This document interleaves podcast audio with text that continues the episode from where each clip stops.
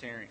Uh, good morning. My name is Drew Bennett. I'm one of the pastors here. Um, gosh, so fun. I love I love baptisms.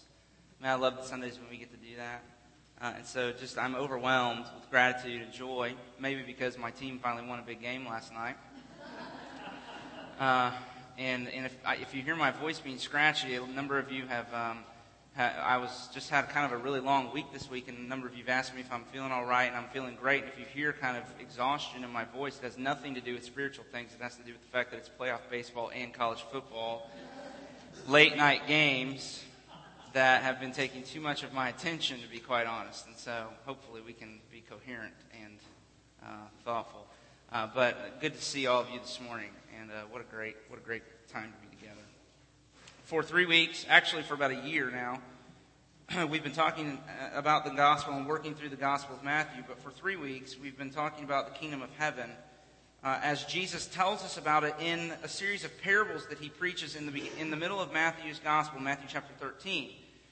Uh, so, Jesus, the Gospel of Matthew really is a gospel about the kingdom of heaven. That's really the theme that Matthew's centering his whole gospel around. And, and yet, when he wants to tell us about the, the kingdom, about how you enter into it, about how it works, about how you, you know, how it advances in the world. He tells us stories that we call parables. And so we're, we're in the middle of a 10 week series looking at some of the parables of Jesus out of the Gospel of Matthew. And like I said, we've been, been consistently kind of been coming at this theme of the kingdom of heaven. And I, you know, I got to the beginning of my preparation for this week and I thought, you know, isn't it enough already? I mean, good grief, enough, right?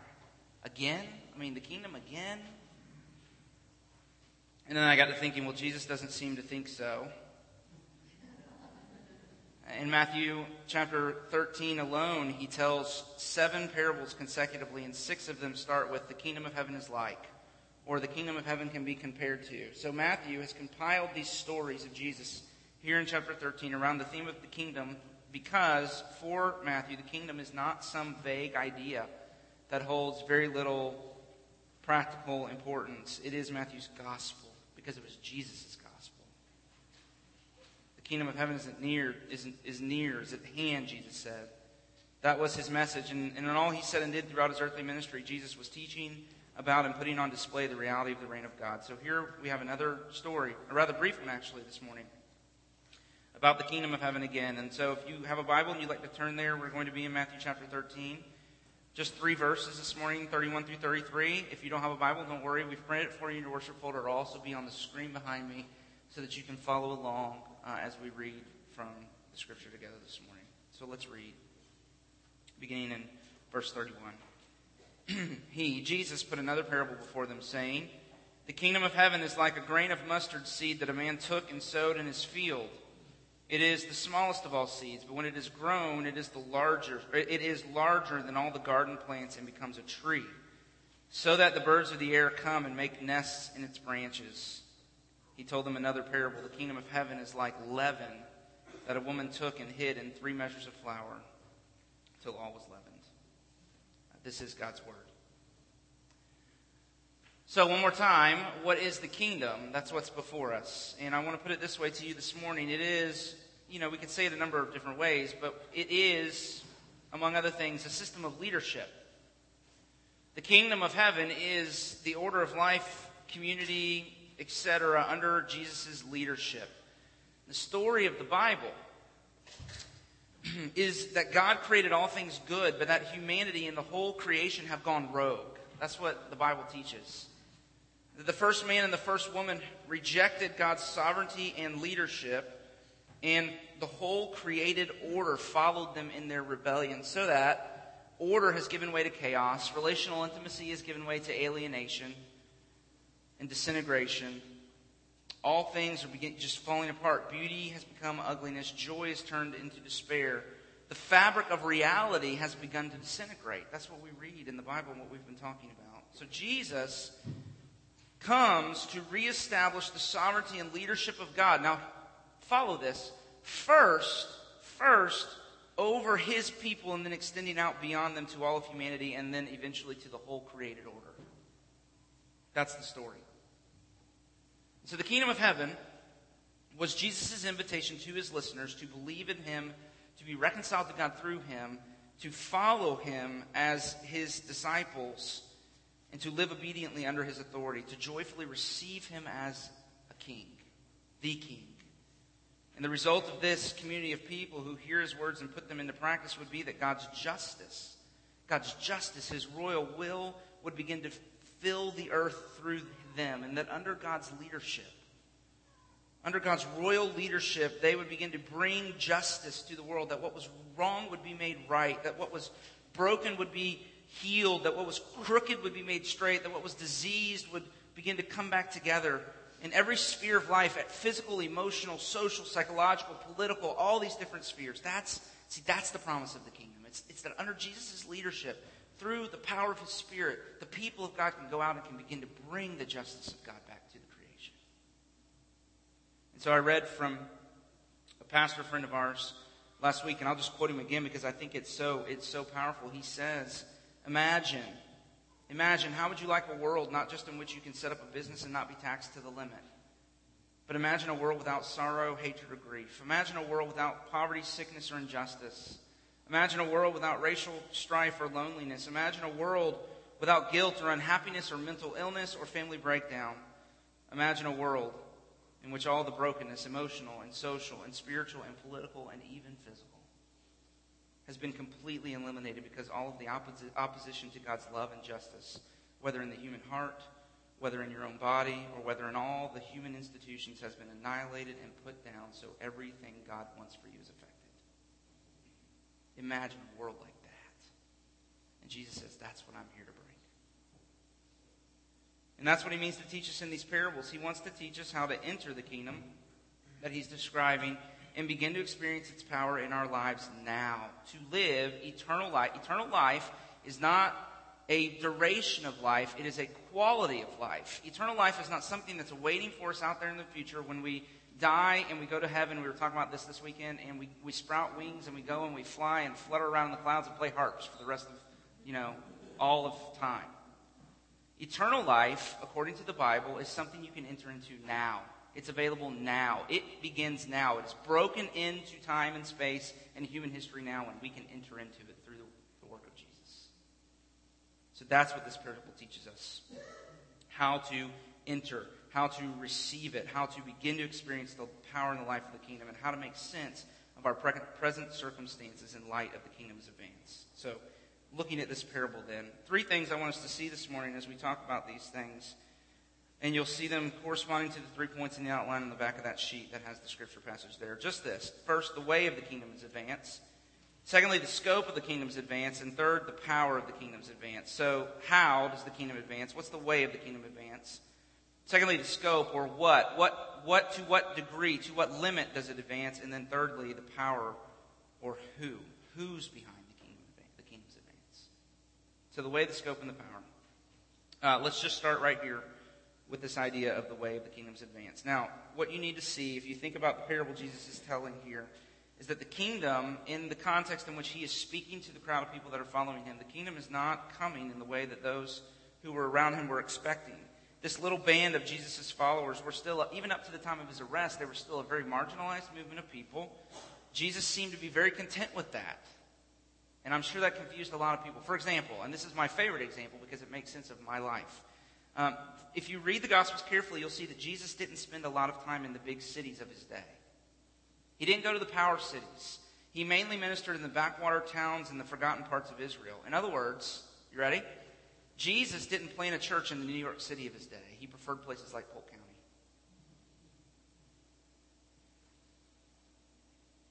And at one point, even his brothers come to him and they try to encourage him to go to Jerusalem during one of the feasts when there would be hundreds of thousands, if not, you know, close to a million people there. And he says, go up there and do what you've been doing down here and show the crowds who you really are and begin to build some momentum for this thing. And he basically looked at them, his brothers, with a curt response and said, "Man, that's just not my.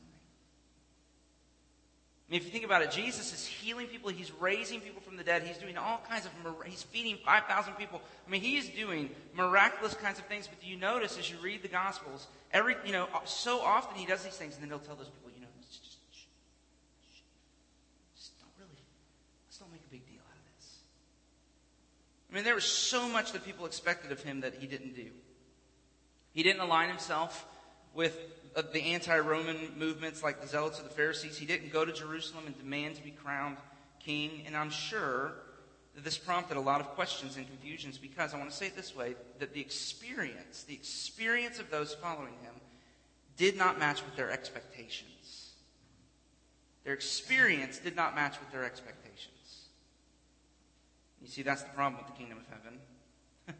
Quite honestly. Is it's upside down. It doesn't work the way we're used to. It doesn't meet our expectations, and it can create, that can create a lot of frustration and confusion and disappointment. So let me frame everything we're going to say this morning by just asking, where does your, in your life, where does your experience not match your expectations? I mean, all that stuff about no hatred or grief or poverty or sickness or injustice, isn't that, that's great. And we hear that, amen, but the reality is, is we live in a world full of hatred and grief and poverty and sickness and injustice. Right? I mean, so where in your life does your experience not match your expectations? Where are you, where are you discouraged? by the lack of progress you've seen in your own life or in the life of your family and your friends? Where are you overwhelmed by your circumstances? Where, and, and, and here's the spiritual reality. Where are you living or where are you tempted to live in unbelief? Because your experience doesn't match up with the promises of God, with, with the expectation of what God's going to do and what it's like to live with Him and be in a relationship with Him. That's what this parable speaks to. That's, that's the, that is the reality this parable speaks to. And so there are a number of things we learn in these verses about the kingdom of heaven and the way of its working. So, just a couple of bullet points. And the principle behind this, what Jesus is trying to say is don't be discouraged. Don't lose heart. Don't give up. Don't quit. And unless you understand the way of the kingdom's advance, you'll easily get discouraged and become, begin to live in unbelief. So, a couple of things we see here. And the first one is just this Jesus says, Don't be discouraged if you're having to wait because the promises of God are so long in coming. Because the kingdom of heaven is slow, it's slow in coming. You see that? Again, we see the metaphor of farming and gardening for the third week in a row, and then also baking. And I don't know very much about either, to be honest. But I do know this. I know it takes a long time to grow a tree. It takes a long time to bake a good loaf of bread. And if you think about it, the scripture says that the Spirit's work in our life, the, the, Bible calls that work fruit. It takes time to grow a pineapple. I have one growing in my yard. It takes time to grow a pineapple, but it also takes time to grow patience and kindness and joy and self-control. Anybody with me on that? I mean, so, you know, if, if, don't be surprised after 10 or 20 or 30 years, you're still looking for peace or self-control. It takes time. It takes time to parent kids towards obedience because there's a thousand, thousands of different conversations that you have to have. Thousands of lessons that have to be learned. And I would say it takes time It takes time to change a city. I mean, I, I had a membership class, and if you want to know the heartbeat of this place and what we're about, we are about how Winter Haven is going to be different for our grandchildren. Because we think it's going to take that long to get the work done, if not longer. But here's the thing we learn here is that God love it seems in what Jesus is teaching, not only does it take time, but that God loves to take his time. he loves processes. He's not really into quick fixes, and so don't give up. Don't get discouraged. Don't give in to unbelief. Don't get impatient, because impatience is unbelief. The kingdom is slow in coming. But there's a second thing. And the second thing is just this don't get discouraged if you can't really see any evidence of the kingdom's advance, because the kingdom is hidden, Jesus says. It's hidden, it's imperceptible.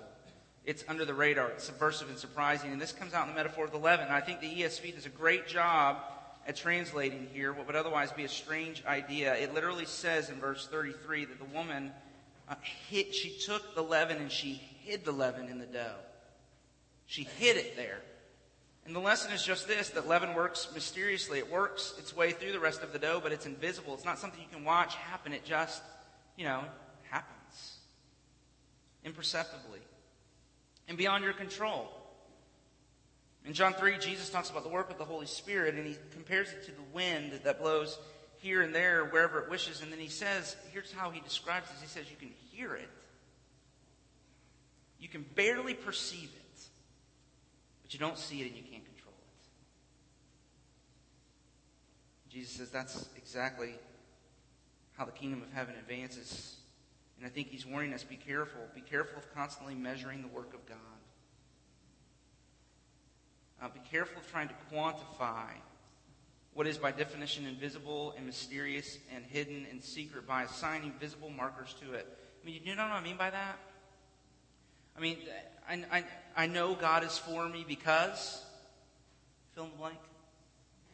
And if, and if he meets that expectation, then yeah, I feel pretty confidently about God being for me and God's obviously working. And then, but if he's not, then I'm, I'm just convinced that he's against me. You know, I mean, this can be something as silly as, you know, we used to have a joke in our family that if you won the board game, obviously God's for you. I mean, God, you won the board game. You're, God is for you. I lost. God hates me. He hates me. I mean, that's a silly example of, of just what our hearts can do, that we can assign.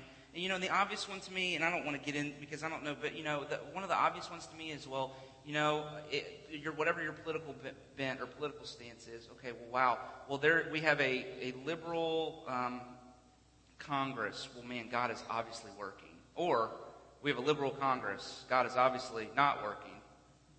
You know, and what we need is to change that so that God can now begin to work in the way that I think He needs to work. And I, and I think Jesus is just saying, be careful that all of this trying to quantify and all this trying to measure and come up with these ways of, of telling God how He must work really is unbelief because the desire to quantify measure is a desire for control. And the truth is, we have no idea all the ways that God is working all around us to bring about His purposes. It's like the wind, Jesus says. blowing here and there, but you can't see it or control it. It's like the yeast that makes its way through the dough. But there's a third thing. and the third thing is just this. Don't be discouraged, Jesus goes on to say, if you feel weak or helpless or overwhelmed by your circumstances. Verse 31, Jesus says that the kingdom of heaven is like a mustard seed, and this would have been something everyone listening to Jesus understood. You know, very similar to some of the saints. Jamie Winfrey is the best person I've ever met at this. Jamie's got a million of these kinds of phrases like, well, that, that person's crazy as a sprayed roach, you know, right? Or, or one of the ones that I grew up with, she's as nervous as a long-tailed cat in a room full of rocking chairs, you know, or whatever these little quips might be that we come up with. This, this, this, when Jesus says, uh, the kingdom is like a mustard seed, everybody would have known what, what he was talking about. It was very familiar for people to start statements, well, that's as small as, or that's as, that's as tiny, or that's as insignificant that's as nothing as a mustard seed. And Jesus is saying, I mean, remember, what, what would you expect? What would you expect the king to do? Jesus is saying there's a humility to the kingdom. It's not a power movement. It's a mustard seed movement. It doesn't look very impressive. I mean, its leader was not groomed in a palace. He was a carpenter, for Pete's sake. He was convicted as a criminal. Right? Its first emissaries were, well, they were fishermen and social outcasts. And, and honestly, that's not very impressive, but that's why, that's exactly why it is so subversive. The kingdom advances, we're being told here, through weakness and humility and prayer and suffering and not through human will and coercive power and influence. And the implication is just this that it belongs to the weak and the helpless. It is not the strong or the talented or the successful who experience power of the kingdom. It's the poor in spirit, the people who know their problems are beyond them. And if you read, if you read the history books or if you listen to presidential addresses, you would think by the way those books read and by the way the men in power talk that it would be the emperor, emperors and the czars and the kings and the queens and the prime ministers and the executives that are the primary movers and shakers of world history. What Jesus says here directly contradicts this way of thinking. It's not those with their hands on the mantle of power that are the ones who move history. Jesus says the kingdom of heaven is advancing, but not in the legislative chambers or the courthouses or the throne rooms of this world. The kingdom's like a mustard seed. It takes root and it grows quietly among those who submit themselves to the will of God. It's not through kings and power brokers of human history that God will affect his purposes. It's through the little minority bands of people who put their faith in Jesus and have committed to living as his disciples. That, that's so upside down. Jesus says that's exactly what I'm talking about.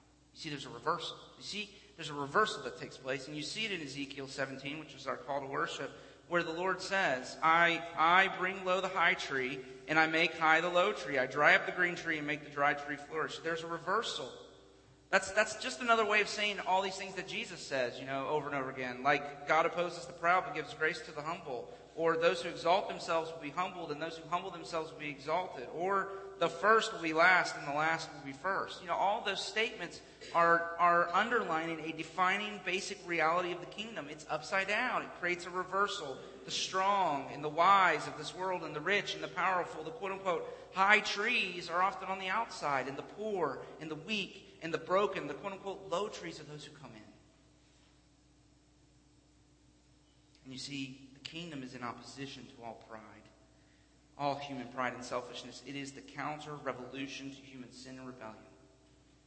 And at the very heart, at the very heart of sin is a desire to boast in our own strength, in our own wisdom, to boast in ourselves. Sin is wanting to have your name in lights. It's wanting other people to make a big deal out of you. That's what sin is. But the kingdom of God comes in opposition to all human boasting. I mean, human pride and selfishness is what's wrong with the world. And that's why we're in the mess we're in. So the only solution then, the only solution is humility, and that's exactly what Jesus is getting at. That there's a profound selfishness and arrogance at the core of sinful humanity and human community, and so there is a profound humility at the core of the kingdom of heaven. It's like a mustard seed. It's a mustard seed movement. It doesn't look like much until you see with the eyes of faith. And only the weak and the helpless experience its power. So Jesus is calling us to repentance. This is what he always does. In Matthew's gospel, the kingdom of heaven isn't near, is, is at hand. The kingdom of heaven is near. Repent. I mean, he's calling us to reevaluate how we measure things, to rethink the way we live our life, to repent of being in a hurry, of demanding that he do things in our timetable, of thinking that, that you know, success really is something that can come overnight, and to not be willing to put in the hard work to, to you know, to receive the harvest that God promises. He wants us to repent of thinking of success merely in terms of quantitative and not qualitative factors. To think that a large crowd or a big church, or the bigger the church, you know, that obviously the more powerfully God is working there, and that's just not the case. He's calling us to repentance. And so at the end of this, I think what Jesus would have us think through is he would say, Don't be discouraged when you feel weak. When you think you've messed up, that's unbelief. Unbelief because you still think it's your power that changes things. You think it's your plans that get things done, and that's simply not true. That's your flesh. Hear me. That's your flesh disappointed that it can't take the credit for itself. So this is the way the kingdoms advance.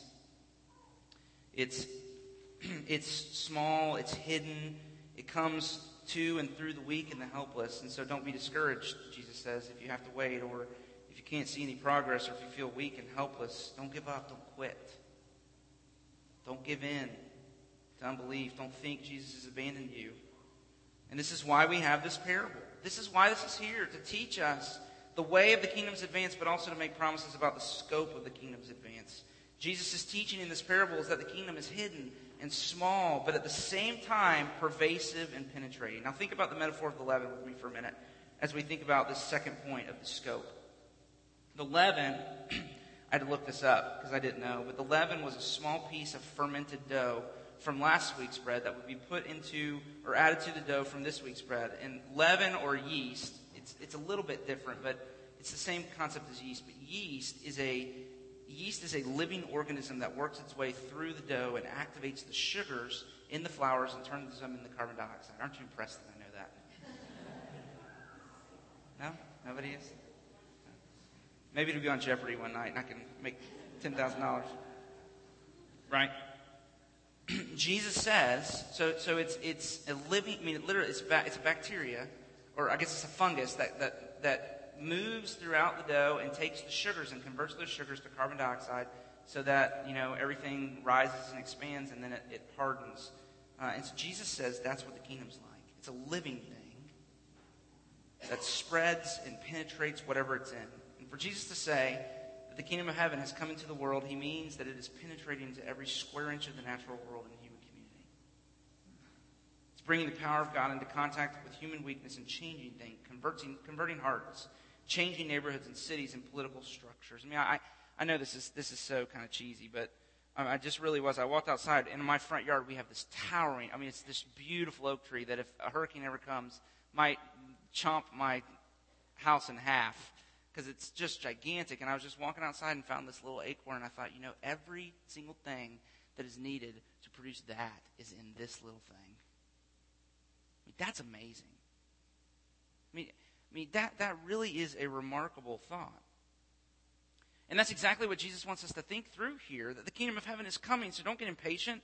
Don't be discouraged because he says the mustard seed is going to become a tree that will grow so large that it will dwarf all of the other plants of the garden. And this is really kind of a stream of teaching that you see throughout the, the Old Testament scriptures, especially in the prophet Daniel, where Daniel talks about Daniel talks a lot about the kingdom of God, and he has all these metaphors for the kingdom of the kingdom of heaven or the kingdom of God. it, it is this tree that is just a sprawling tree that the birds of the air come and nest in its branches. He also talks about he, he, he had there's a story in Daniel 2 where Nebuchadnezzar, who's king, has a dream, and in his dream he sees a statue that's made of different you know elements. The feet are one thing, and the the breast is another thing, and the you know the head is another gold and silver and all these different things. But then there's a rock, and this rock comes rolling down off the mountain, and it just destroys uh, this statue and breaks it into a million pieces. And Daniel interprets the dream, and he says it's this that each of those different parts of that statue represent a kingdom, either the Babylonians or the Persians or the Romans. But out of the mountain comes a tiny little rock that is the kingdom that God will establish. And that rock will be so powerful and so penetrating and so pervasive that it will destroy, it'll demolish the kingdoms of this world. And then Daniel goes on to say that rock, that tiny little rock, will become a huge mountain that will fill the earth. I mean, do you see, you see the connection? I mean, this is the promise of the scripture about the kingdom of heaven. That the destiny of the kingdom of heaven is to fill the whole earth as the waters cover the sea, the prophets say. And so no matter how slow it may be in coming, no matter how little of Jesus' life and power you can discover in yourself or in your circumstances or in your friends and family, no matter how overmatched you may feel against your circumstances, it's coming. And so no matter what opposition you might face, don't lose heart. No matter what opposition you might face within your own life and heart, don't give up. Don't get discouraged. Because if through faith and repentance you put yourself in the way of Jesus' working, then He will come and, and His power will come into your life and it will be like yeast that begins to work itself through the dough. One commentator in particular put it this way, and I just found this strangely comforting. It's, it's challenging, but at the same time, it's very comforting. He says, How futile it is then to try to contain the kingdom of heaven, the sphere of activity of the kingdom of heaven in our lives. People, he goes on to say, find their hearts gripped by the message of the crucified Jesus, but they want to keep his influence away from their place of work or out of their social circle or away from the petty sins they've grown to cherish. But it's impossible to restrain the growth of the kingdom of God once it's rooted within, just as it is impossible to remove or contain the leaven that is placed inside the dough. If it is a true work of grace that is rooted in your heart, you will not contain it in a corner of your life. It will spread and shape in Christ's image your dreams, your goals, your affections, your leisure, your manner of speaking, your habits, your relationships, your use of money, your whole way of thinking and living. I mean, that may feel like a very small work. It may feel like a very small work, but that is what Jesus is doing in you if you've truly come to Him in faith and repentance. The kingdom of heaven is coming, Jesus says. But there's a second thing that I want you to see about this uh, that comes out of this parable, and that is that he, he says it comes to you on its way to somebody else. Do you see the description of the tree in verses 31 and 32? He says that, that Jesus says that, that the person or the, the, you know, the kingdom comes and it's like a mustard seed, but eventually it grows and it becomes a tree that is so large and so strong that the birds of the air can come and nest and build, uh, you know, build nests in its branches and find shelter and safety there. And in the prophets, this was a familiar metaphor again, and it meant that through Israel, which was God's people, that God would sprout Israel and make Israel a gigantic tree, and then the birds of the air, which were a metaphor or symbol for the nations of the earth, the Gentile nations would come, and through Israel, God would bring salvation to all the Gentiles, and, and Israel's kingdom would grow and become this thing that filled the entire earth and that encompassed all the nations of the earth. And Jesus is saying just that. He's promising that you may feel like an acorn. You may feel like an acorn, but the, but the kingdom of God is going to the nations. Jesus is riding out to conquer the nations, and it will advance until it encompasses the whole world. And you, you in your own life may feel like a little acorn, but Psalm 1 says that those who, medit- who delight in the law of the Lord and meditate on his law day and night can become like trees planted by streams of living water who who bear fruit in and out of season and whose leaf does not wither. There, there can be a health and a stability and an emotional wealth that you can live your life with for the sake of other people, that you can be the kind of person who can make room for others and others can come and find safety and shelter with you. I mean, that we can be fruitful not only, in other words, the kingdom's not just coming, but he's promising that it's coming to us, but it's coming to us for the sake of others. It's coming to us on its way to somebody else. And that's what it really means, means to live there and to begin to experience the power of the kingdom. And so we need to finish. And we do that by asking, so how does this happen? I mean, how do you do this, right? How do you then embrace weakness and not give in to despair and, and discouragement? How do you content yourself when God's promises are long in coming to you? And the answer to all those questions, I think, is you have to know where the power of the kingdom's advance comes from, and that's what we want to end with. Just want to end right there with this one thought. You see, all of the heart, the heart of all of the struggles and all of the weariness that we live with is really a failure to believe the truth of the gospel. We don't believe the gospel. And so we look inside ourselves for the power and the resources we need to accomplish whatever task is in front of us. We think, we think, and this is really the attitude most of us live with, if this is going to get done, it will be because I do it. But more times than not, we can't do it. And that's why we live so defeated and so discouraged. And so the power source is not our wills. It's not our plans. It's not our gifts. It's not our good works. In John 12, which was your assurance of pardon, some Greeks come looking for Jesus, and it's like a flip, like a switch flips. Jesus says it's time. See, up to this point in John's gospel, he'd been going around saying to people, "My time's not yet." you know, it's not my time yet, it's not my time yet. But when the Greeks come seeking him, he says in verse 23, the hour has come for the Son of Man to be glorified. It's time.